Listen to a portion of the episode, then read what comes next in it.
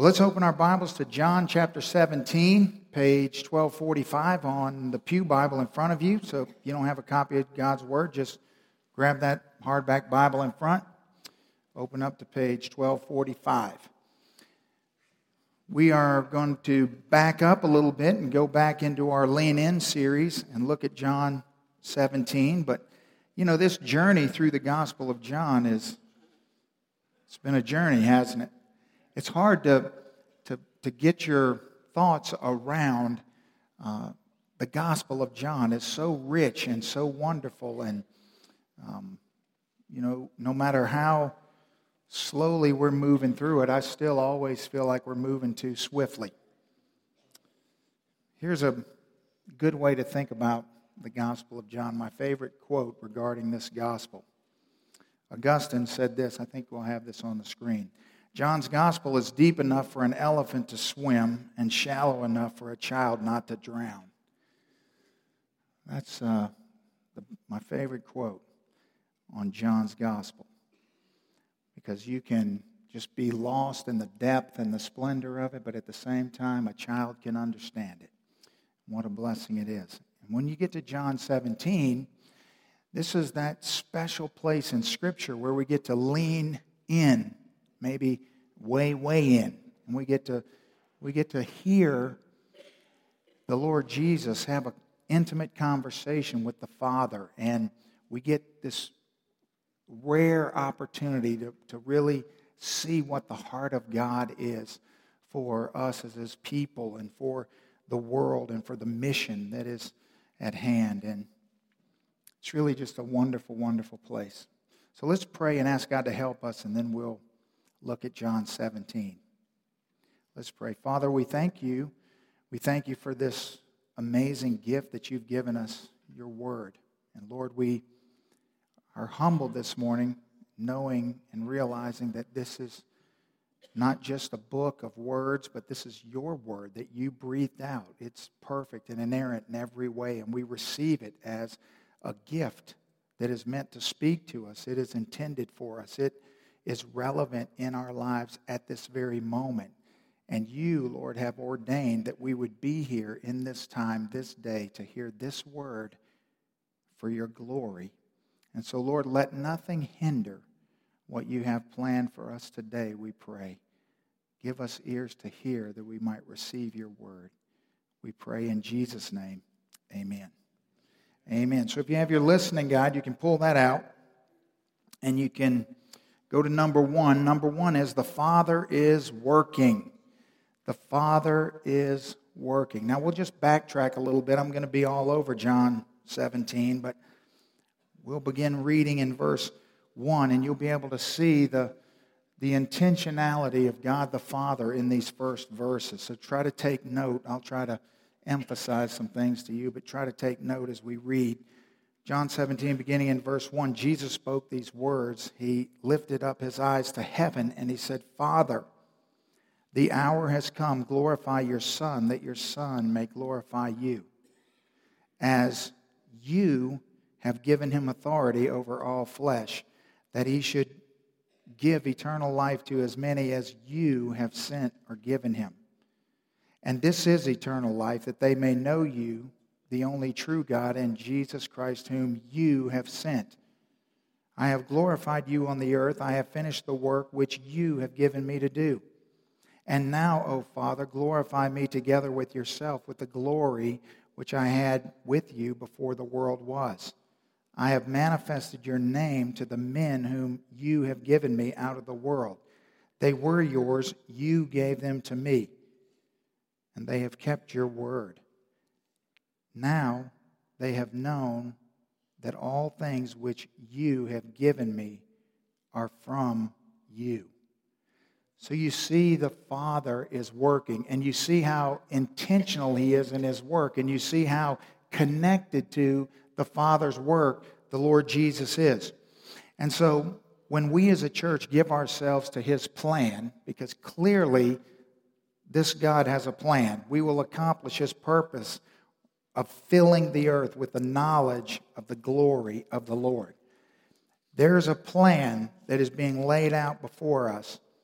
And when you think about God's plan, what is God's plan? Why did what, what is the Father doing? What is he why is he so intentional in his work? And what is this conversation between him and the Son all about?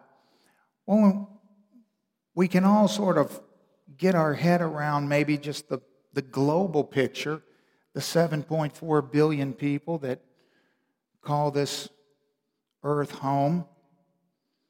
We might even draw our attention to the approximately one and a half billion people that have never heard the gospel, don't know who Jesus is, have no clue uh, of any part of the gospel. And not only that, if they were to, if they had a desire in their heart to read the gospel, they would have to learn a new language because there is no gospel available in their language. So there's clearly still much, much work to be done. But Jesus has providentially been working on behalf of the plan for which he's been sent, and we are part of this whole equation. You know, if you think about a God who is working, and a God who is sovereign, and a God who is intentional, would that God just randomly place people where they are? Or would we conclude that God has intentionally placed us where we are? That we were born in the time that we were born, in the place that we were born, for a purpose, for a reason. That there's a reason why we're here now in this place at this time. And as I think about not just the world in which we live in, but the community in which we live in, I think about the fact that in Harrison County, there's just over 200,000 people. Gulfport, the city of Gulfport, is just over 70,000 people. Gulfport is about 50% larger than Biloxi in population. But really, when you start thinking about specific things about this specific place in which we find ourselves, maybe even the, the city of Gulfport in relation to the state of Mississippi, for example. Do you know that Mississippi has the highest per capita number of churches in the United States? We live in one of the most rural and spread out states in the country. But in Gulfport, the population density in Gulfport, where we live, in a, if you look at a, a, a five mile radius of this building that we're sitting in right now, the population density is 2,000% higher than the average of the state of Mississippi. Now, just think about that for a second. 2,000% higher. Not 20% higher, not 80% higher, 2,000% higher. You've heard me talk about before that the, the average church in our state would never even come close to surpassing 100 people. Not even close. And yet, here we are in this place at this time for God's purpose.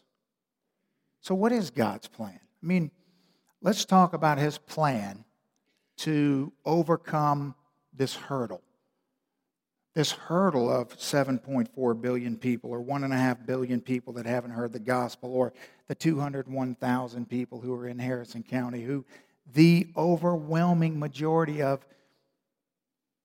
will not even think about walking into a church on any given Sunday morning of any given year of their life. What's his plan?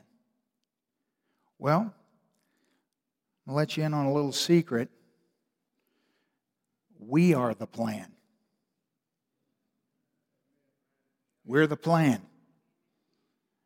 Now, I don't know if that's shocking information for you this morning. I don't know if that, I don't know how that makes you feel. Some of you probably feel a little nervous about that. And some of you maybe feel a little excited about that. But regardless of how that makes you feel, that's the reality. And what I want to do is look at John 17 and sort of unpack that this morning that God has a very specific plan. Jesus was committed wholeheartedly and totally to accomplishing that plan. And we're now the plan. So, number two, so the Father's working, the Son is sent. The Son is sent. Look back in John 17 at verse 3. Jesus said, And this is eternal life, that they may know you, the only true God, and Jesus Christ, whom you have sent. Then he goes on to say in the very next verse, I've glorified you on the earth. I've finished the work which you have given me to do. So he says in the course of two verses number one, that he sent, and number two, that he devoted his life to finishing the work for which he was sent for. So Jesus clearly is sent, number one. And number two, he clearly understands that he was sent for a purpose or on a mission by the Father. So the question is well, what was he sent here to do? Now, if we just stay in the Gospel of John, for example, we could look at John chapter 12, verse 45, where Jesus says, And, and he who sees me sees him who sent me. I have come as a light into the world that whoever believes in me should not abide in darkness. So Jesus says in John chapter 12 that he was sent by the Father and that he comes as a light. Now, what does that mean that he's come as a light? Because a word like light is a word that can be used a lot of different ways. I could use light, for example, by saying that something is not heavy, but it's light, right? I could also take a match and light something on fire. Some of you even say that, you know, a horsefly could light on your forehead. Some of you are like, I don't even know what that means, but I'm not sure, but I've heard some people say that before. If you grew up north of here, you know, you know exactly what that means. And I think you can correct me if I'm wrong. Can't you light a horse? Is that right? Come on, you know this. Don't act like some of y'all ain't way country. Now, you know, I think you can do that. Oh, quiet on me. You know you can light a horse. Okay, so light. So Jesus said, he, So what kind of light has he come as? Well, so I started thinking about light. I started thinking about the definition of light. Um, I found this definition light, electromagnetic radiation to which the organs of sight react, ranging in wavelength from about 400 to 700 nanometers and propagated at a speed of 186,282 miles per second, considered variously as a wave or quantum phenomenon. I think I'm going to light a horse. So we're scratching that definition. So here's my definition of light not dark. We're going to roll with that. I don't think Jesus wanted us to get real technical with it. I think that the gospel is pretty clear. The light he came to bring is not dark. You see, light makes vision possible. Light is the revelation of God. Light is, is what enables us to be able to see and see clearly. He came to make it possible for us to know God, to know the truth about God, to be able to connect with God. You see, left to ourselves, apart from the arrival of the Lord Jesus Christ, we could have never had a relationship with God, could we? No. We needed help, outside help. We needed help. We couldn't do it on our own. So the Father's working, the Son is sent, and number three, the Son is sending. The Son is sending. Look back at John 17 and now scroll your eyes down to verse 18, where Jesus says, As you sent me into the world, I also have sent them into the world. Now, so as we're just following this trail, that the Father's working. He's got a very intentional plan. He's busy doing something. The Son is sent. He evidently, the Son knows what the mission is and has devoted himself to accomplishing it, so much so that when he prays to the Father, he says, Father, I've completed the work which you sent me to do. And we've discovered that Jesus has also said that he came as light and that light makes vision possible, that it reveals God. We know that we could have had no chance of having a relationship with God apart from help, the help of the Lord Jesus to come and to reveal the Father and his plan to us. And then Jesus says that as he was sent, he's also sending them into the world. So the question is, who's the them? And if we just keep reading and look down at verse 20, Jesus answers that because he says, I do not pray for these alone, but also for those who will believe in me through their word. So clearly, he is talking about us. He's talking about his disciples and those who will believe following the mission of the disciples. Now, in the next couple of chapters, like for example in John chapter 20, look at what Jesus will say in John 20. As the Father has sent me, I also send you. So there it is again. I have come as light into the world, and as the Father has sent me, I have sent you. Now, I want you to think with me about something. Remember in the Sermon on the Mount, recorded in the Gospel of Matthew, Remember where Jesus says in Matthew chapter 5, verse 14? He says, he's talking about a, a city on a hill that cannot be hidden. And he makes this statement. He says, You are the light of the world. Now, wait a minute. Didn't we study where Jesus said he's the light of the world? But he says to his followers, to his disciples, You are the light of the world. Well, is Jesus the light of the world? Yes, he is. But that's an indication of what the gospel is saying when it says, As the Father sent me, so I send you. As in the same manner, as the Father sent me as light, so I send you as light. Not different, but the same. So we evidently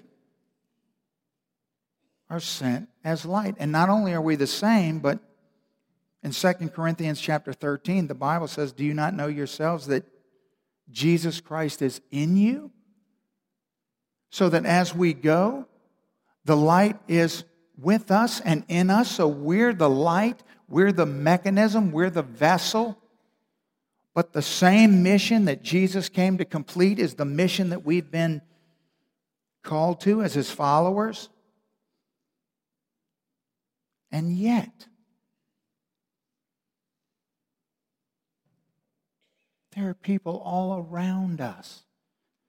We are inundated by the reality of so many who suffer and who struggle. The very same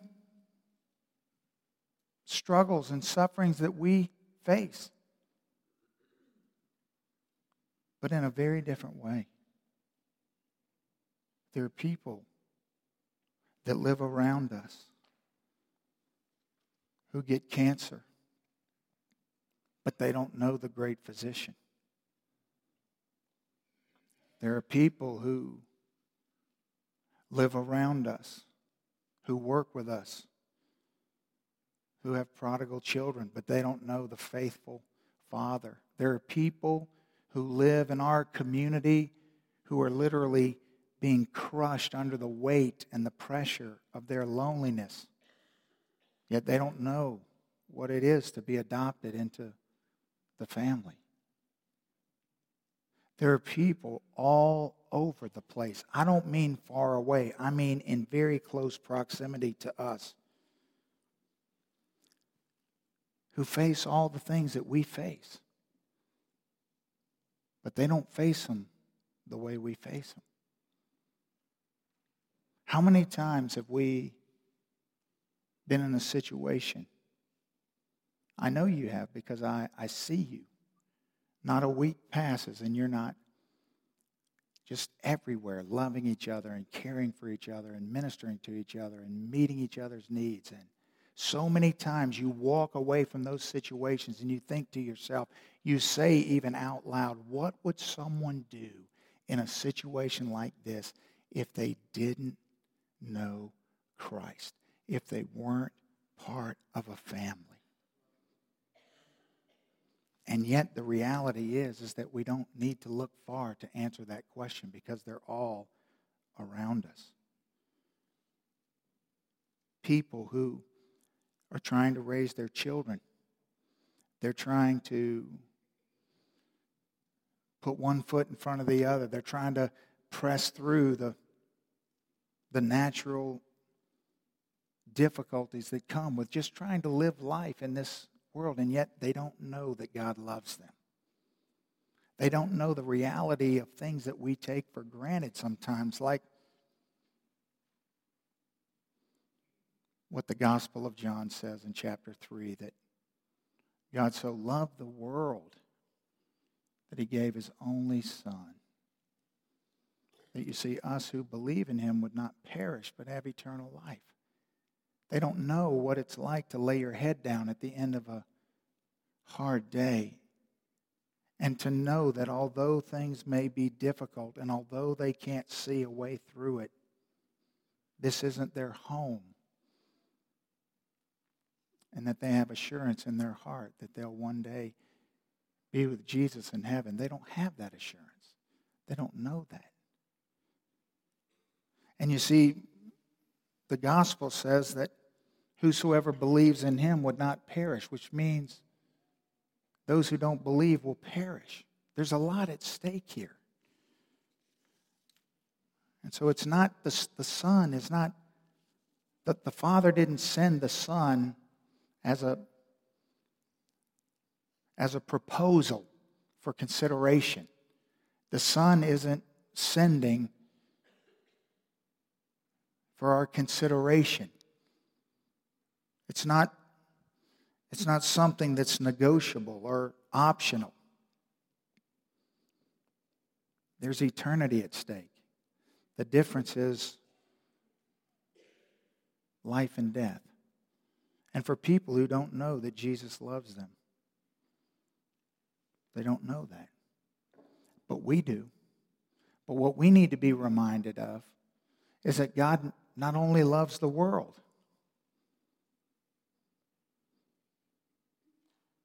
He loves the people in the world.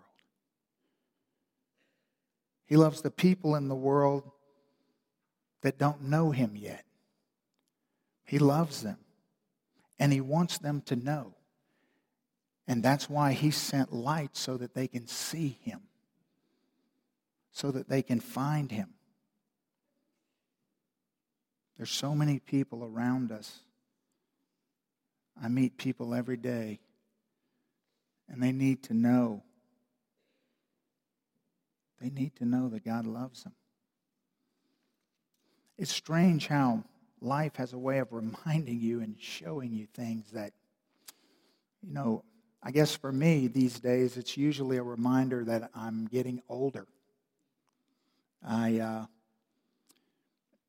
Lisa and I are now thrust back into doing things that we, you know, had basically not done for a decade. And uh, so a lot's changed in a decade. And so I notice now that although there were so many years that I would spend time at the ball field with my kids or coaching my children's sports teams, and then I was away from that for a decade. And now, as I sit at the ball field again, I notice things have changed. I noticed that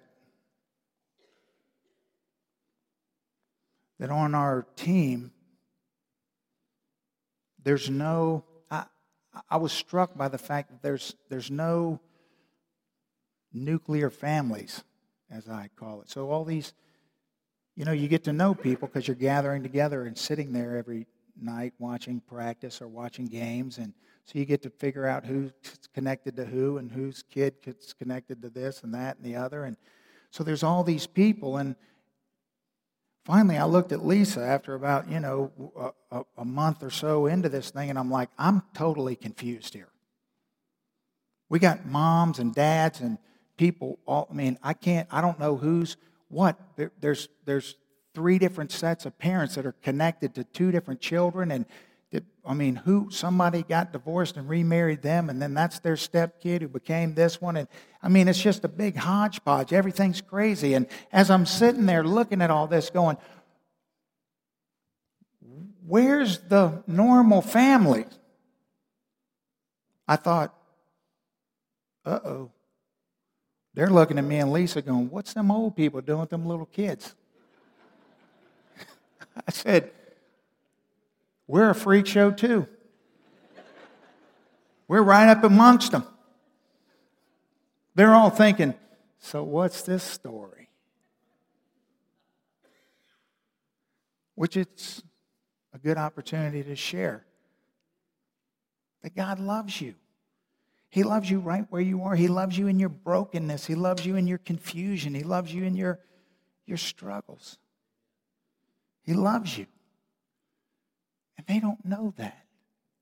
And that breaks the heart of God who went to such lengths to send light on the situation.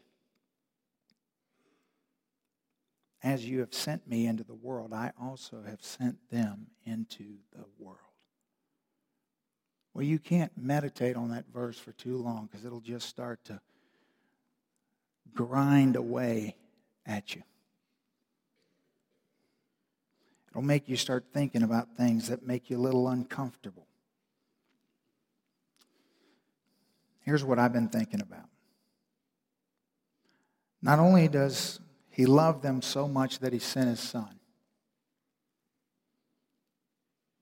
but he loves them so much that his son sent us.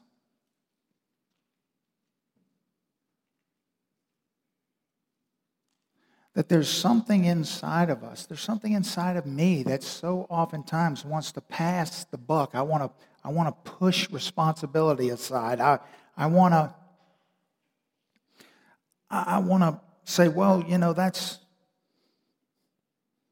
that's God's work. That's God's responsibility. That's His agenda. The reality is, is that as much as I'm so moment by moment grateful that God sent his son, I have to ask the question, are the people around me grateful that God sent me? And are the people around you grateful that God sent you? Do the people who live in your neighborhood, do they know that God sent you? Do you think that you chose that house or apartment by some random decision? The people that you work with, do they know that God has sent you? The people that you encounter, do they know that God sent you? Because He has. And I don't want people to ever know me and not know that God sent me. So the Father's working, the Son is sent, the Son is sending. And number four, the pathway is calling. It's calling.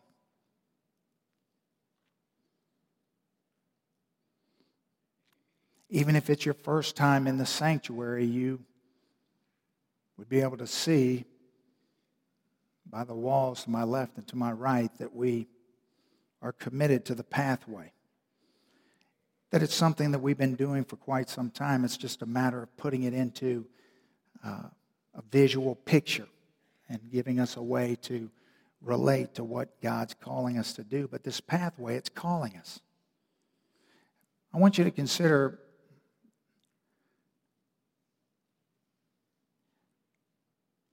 how many of you, before you were a Christian, before you knew Christ, you knew a Christian? Or is there anyone in this room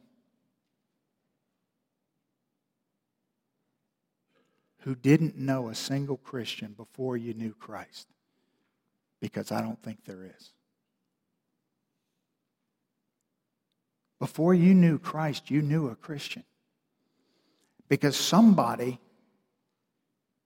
was sent into your life.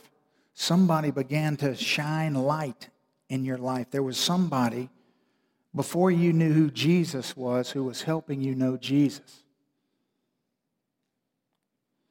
God's sovereign and he can do anything he wants to do, any way he wants to do it, with anyone whom he chooses to do it. I believe that with all my heart. But I promise you that he would have certainly had to use some, some way outside of the bounds of any experience that I had in my life if it weren't for my wife. Because I'm here this morning because I saw Jesus in her and in her family. And you, before you knew Christ, saw Jesus in someone. Someone was sent to you and began to share with you, or maybe just live beside you, or whatever the case may be. But hundreds upon hundreds of times we've sat in this very room and we've watched video testimonies of how God has moved in people's lives, and never once have you ever heard a testimony where somebody said, I didn't know a single Christian, not one. I'd never met one, didn't know one. But I was just living on a deserted island and God saved me. It's possible, but I've never met him and I've never heard it. And I don't think you have either. You see, because everything begins with a relationship with God. Everything. I mean, nothing's going to happen until we know God. And it's nearly impossible for us to come into a relationship with God unless we know someone who knows God. Light comes into our life, and then that light begins to shine, and then the Spirit of God begins to open us up to what that light is all about. And once we enter into relationship with God, things start changing. Everything that God desires to do through our lives flows out of relationship. Everything flows out of the relationship that we have with Him. Everything. That there's nothing that's taking place in your life that's part of what God's plan is to, to do through you. Apart from relationship, it's all in relationship. This is why we Start the pathway with knowing God because until you know God, there's nowhere to go. You're not on the pathway. You have to know God. And if you miss this, you miss everything. There are so many people that are trying to walk on a pathway. They're trying to they're trying to do things. They're trying to assimilate into community. They're trying to maybe even multiply or be disciples or but they're trying to do it apart from relationship with God and it simply won't work. It simply will not work. If you're here today and if you don't know God, if you don't know that what it's like to be forgiven by God and, and accepted by God and loved by God, then today you'll have an opportunity to respond to that invitation, just like every Sunday morning. That opportunity is to receive Jesus as Lord and Savior, but to more than that, to, to enter into relationship with Him, to know God, to know Him. And then all of the things that He, he has for you will begin to start taking shape in your life once that relationship is formed. Jesus came to seek and to save that which is lost. To light the darkness so that you and me could see God and know Him personally. And He did it. But it was Jesus in someone that came into close proximity with you that began to illuminate what you were prior to that blind of. But following Jesus is not just about a relationship with God, there's more steps on the pathway. Because we have a relationship with God, we're then called by God to live out that relationship in fellowship with God's family. That He doesn't, he doesn't call us into relationship with Him alone he calls us into relationship with Him, and in doing so, He immerses us or adopts us into relationship with His family. And that is His purpose, and there's no other way around it. You can't make up your own steps along the pathway. They just are what they are because that's what the gospel lays them out to be. You know, I don't go to church because I have to. I'm not involved in small group because I have to. No. It's it's because through my relationship with God, I've been given my relationship with you.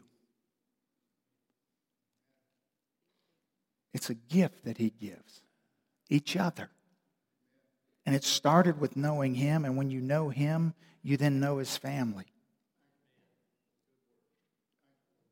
It's through our relationship with each other that our relationship with God is then enriched and grown. You see, most of the amazing and wonderful things that God does in our lives, He does in the context of community. Sure, there are things that God does in my life and in many of your lives that are just between you and Him. But even those things are given to you with a responsibility to share them with other people, right? So, really, God doesn't do anything in your life or my life apart from community. Everything. Everything about how He grows you, everything about how He teaches us and molds us and shape, shapes us. And so, as we fellowship with each other, as we do life together with one another, as we live in community with each other, we experience life change.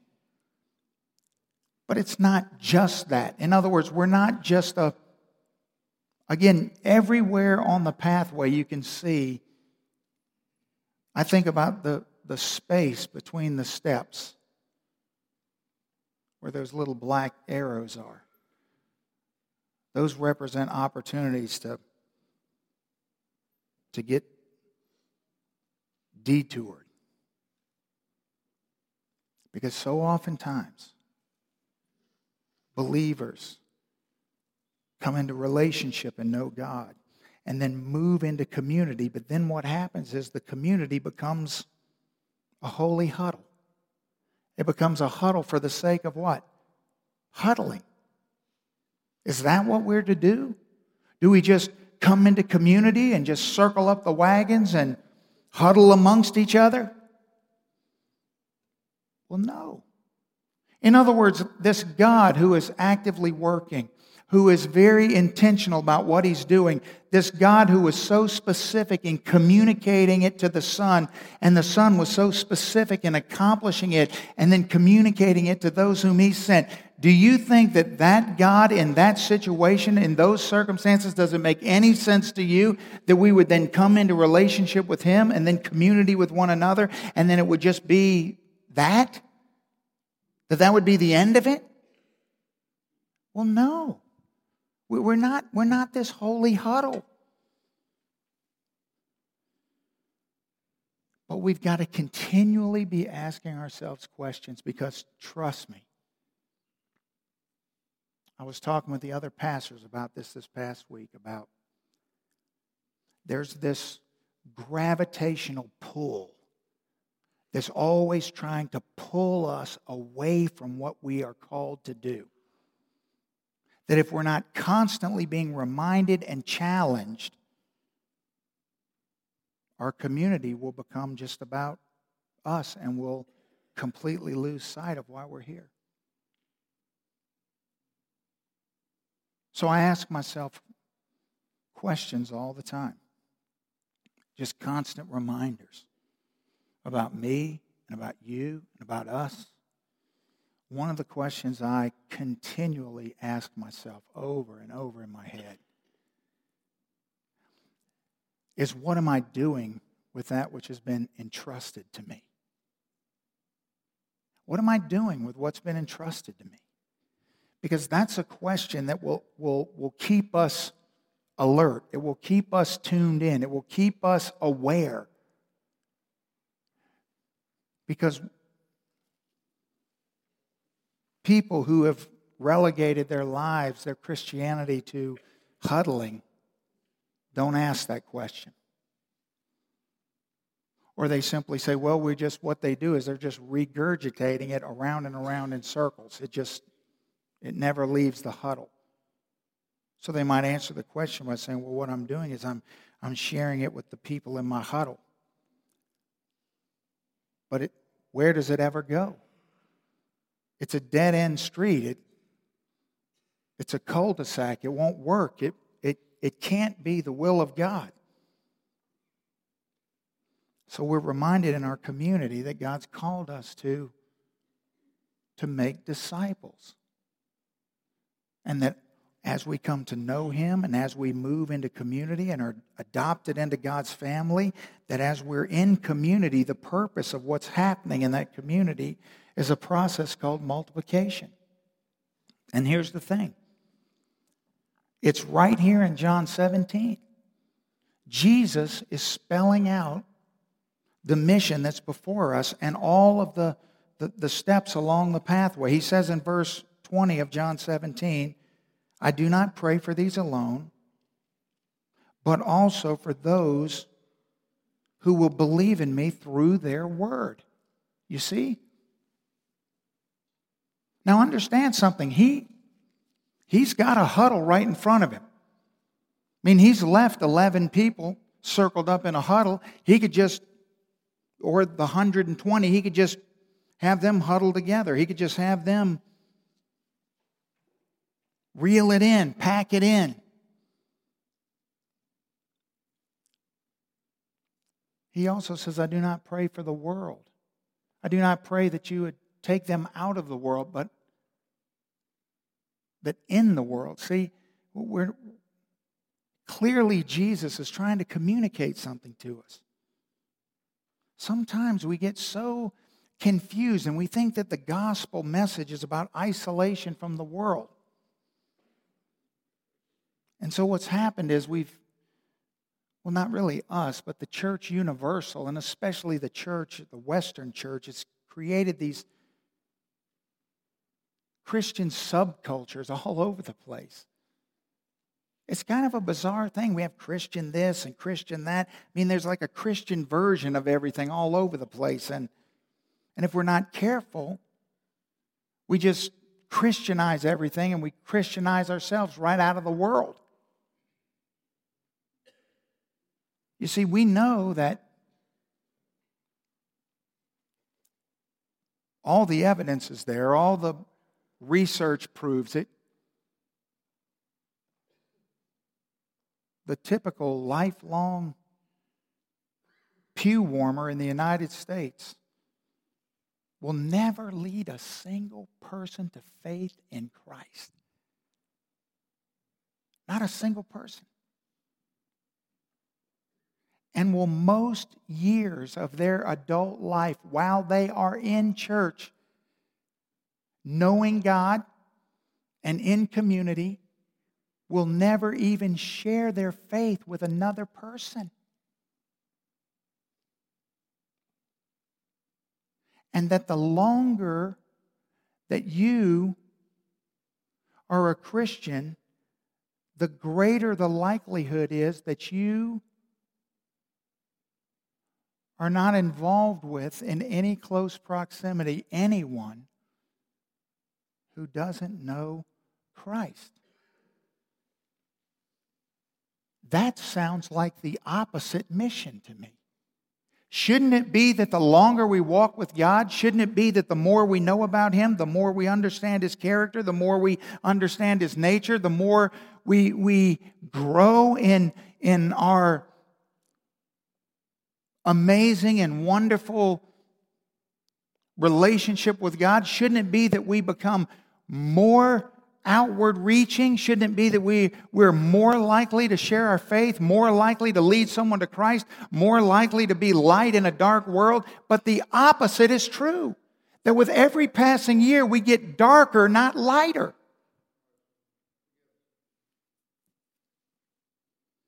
Maybe that's why Jesus prays what he prays. Listen, how has the the church been lulled to sleep on this issue.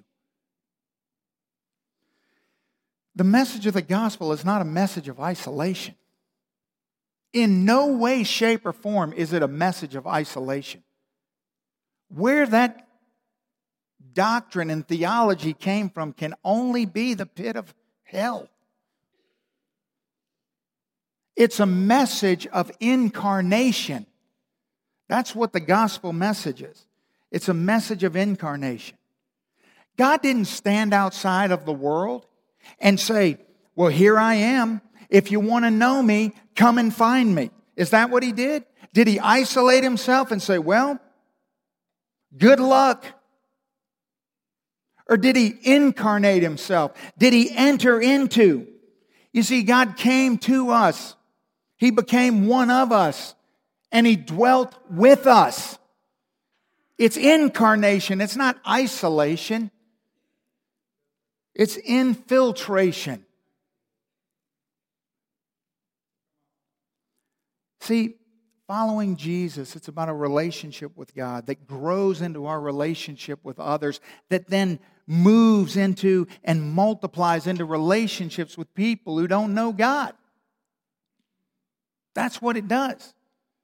It multiplies into others to make them people who are going out and being light in the darkness to which we were called to go into. So we need to be reminded this morning. God invited you into relationship with Him because He loves you. Yes, that's true. Next slide.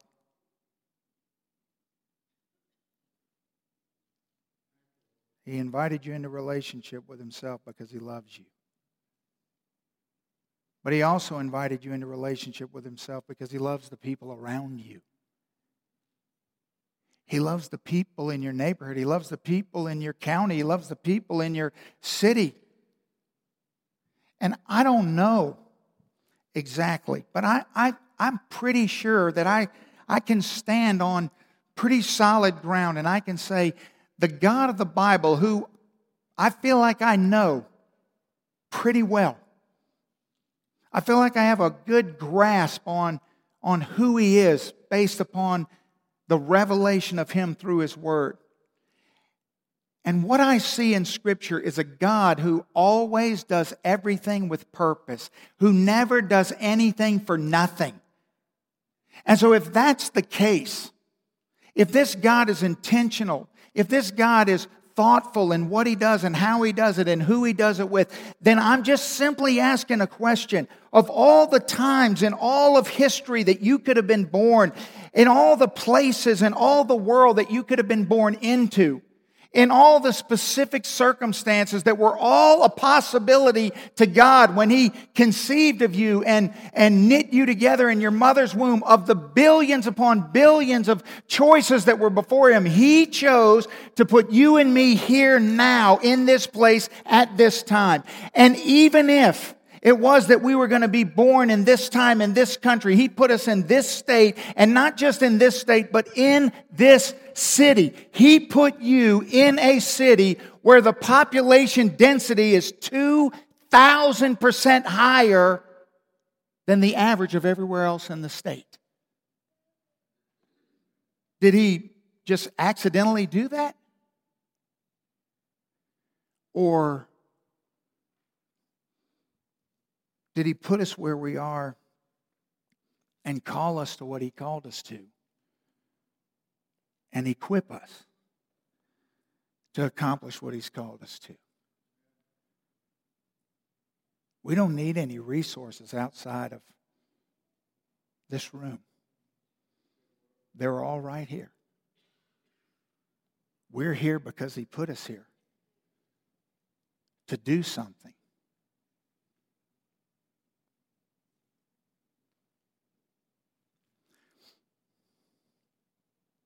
To be reminded that it's not about us.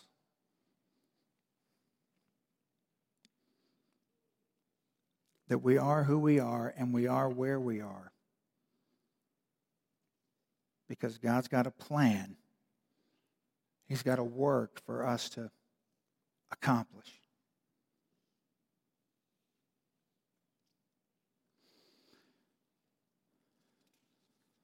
So, if the only way we're going to know Him is through someone, then it doesn't take us long to figure out that the only way the people who don't know him are going to know him is through someone. And I'm pretty sure you know where the next statement's coming. Guess who the someone is? It's us. It's us. So the Father's working, the Son is sent, the Son is sending, the pathway is calling. And number five, are his people willing? Are his people willing? John 17, verse 4. Jesus said, I've glorified you on the earth. I've finished the work which you've given me to do. He finished it. I've thought a lot about this. We've talked a lot about this. And I'm still mining things out of it. Finished. Well, how is it finished? Because clearly the world is not reached when Jesus says this. I mean, Jesus ascends back to heaven and leaves behind 120 followers. That doesn't sound finished to me. But you have to think. He finished the work that the Father sent him to do. And that 120 people then took the baton from Christ. And somewhere down the generations, We held out our hand, and someone put the baton in our hand. And it's now our race to run. And we will at some point pass the baton to someone else. So I was thinking about I was thinking about these 120 people. I was thinking about these 11. I was just poring over John 17 when Jesus prays for them, and then he prays for us. And this is what I came up with. Jesus made God known to people who he called to make God known. That's the work he finished. He came and made God known to people who were called to make God known. So our job is to make God known to people who will then make God known, which is exactly what the pathway is.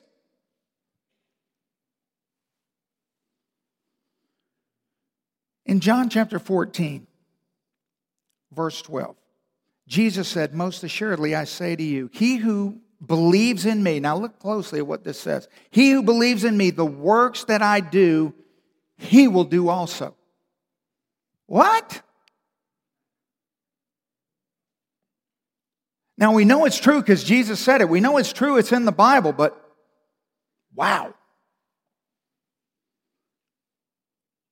That's not the experience I see when I look around the church universal today. Mm-mm. I say, Lord, we believe in you. Make us a people that do the works that you do. Make us as much like you as, as you can make us. Make us a people that everywhere in the 200 and some odd thousand people in Harrison County, that everywhere there's a group or, or a place of brokenness, there's a person of peace from this fellowship.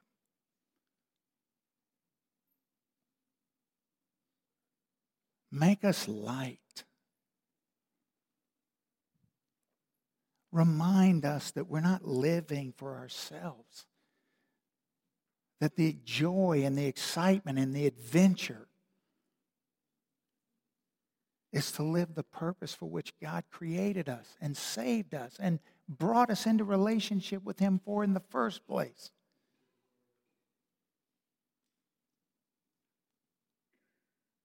I told you most of the things that I'm reminded of these days revolve around the recognition that I'm getting older. And as I get older,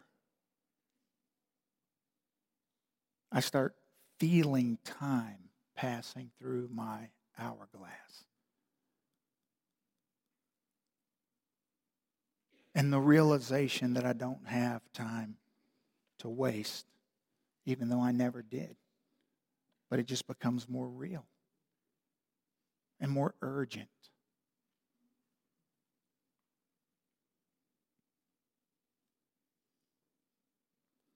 I see Jesus in Luke chapter 10 looking out across the broken humanity.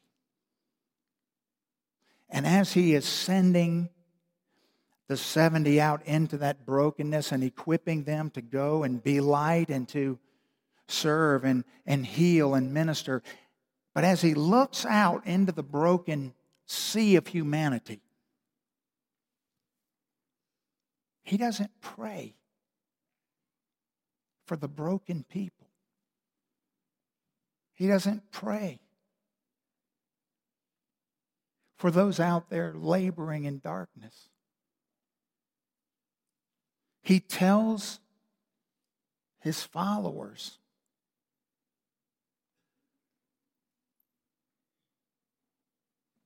to pray for themselves that they would be what he's called them to be. Look at this verse in Luke 10, verse 2.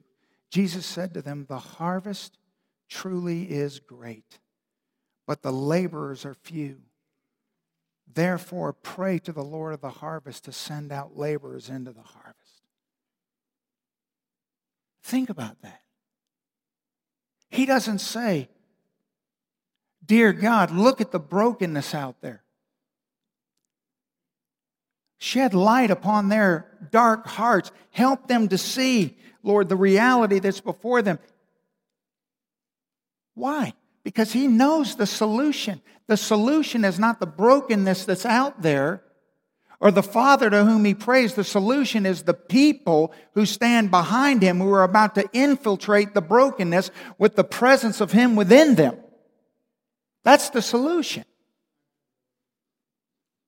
David Platt, the president of the International Mission Board, this is what he says about Luke chapter 10, verse 2.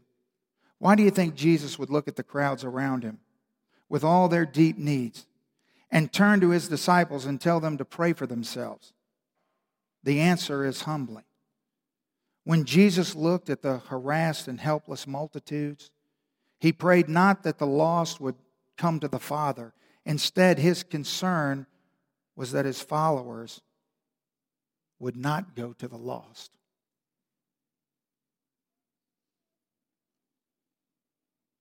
So here's my question How can we be active in the Father's work if we're not active in the places that He's working? We have to be active in the places that He's working. And so, as you know,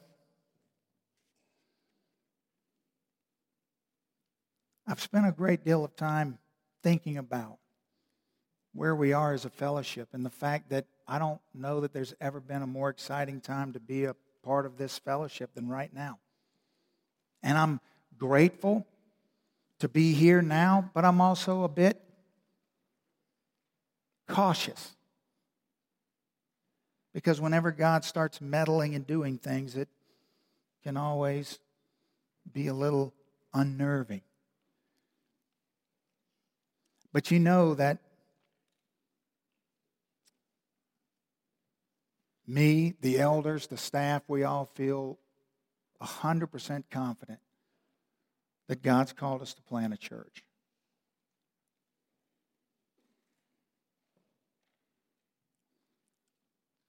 And my full intention was to reveal this to you on Easter Sunday morning, but I just couldn't bring myself to do it. What I want you to know is that I was going to tell you on Easter that Lisa and I be the ones leaving to plant the church because it was April Fool's, because we're really not. I just couldn't do it to you.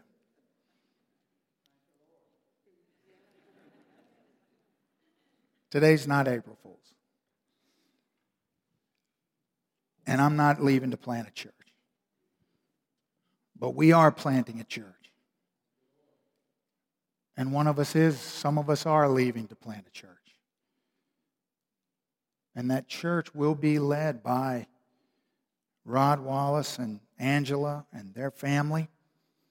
And I think that we suspected that it would probably be Rod because he's the one who has, for the longest amount of time, been drawn to church planting, but we didn't assume that that was God's plan, but we're confident now that it is.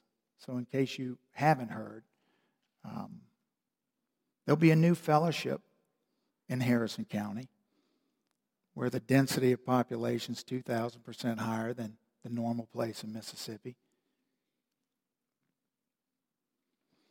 And in a year, maybe a year and a half, something like that, it's not going to be a swift process. It's going to be a slow, methodical process, but a process nonetheless.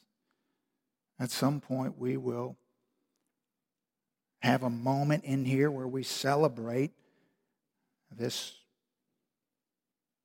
new ecclesia, this new church. It'll be Rod and Angela and their kids and some of you and some of your kids and your spouse and your people. And you'll be part of us. And some of you will go for a season to help launch the place. And some of you will go and remain there and become part of that place. And that place will always be part of us, and we'll always be part of that place. So, will anything change next Sunday? No. Will anything change five Sundays from now? No.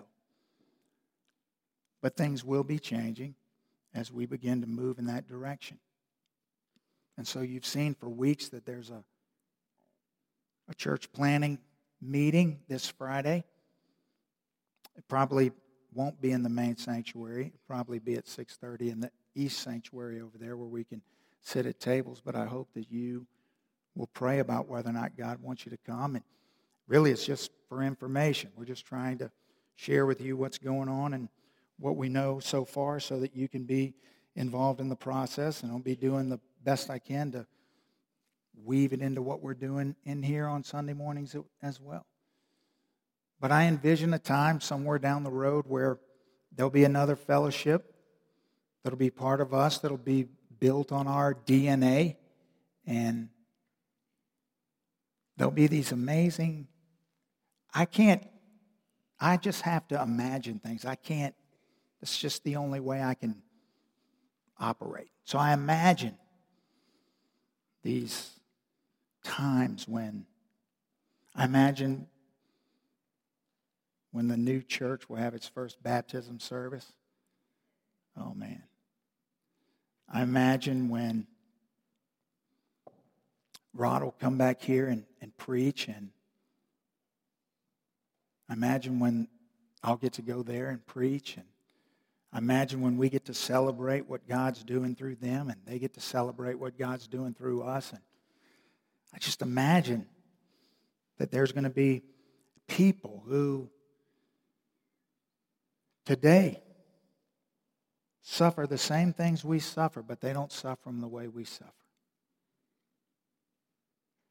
And so for months now, we just, I don't even drive through Gulfport the same way anymore. I look at the houses and the yards and I, I see the, the bicycles and the people sitting on their porch and I think they need light. They need light. And yes, there's buildings around that say church on the sign, but they're not there. They need to know God. They need to know his family. They need to know his plan. They need to know his purpose. They need to know the pathway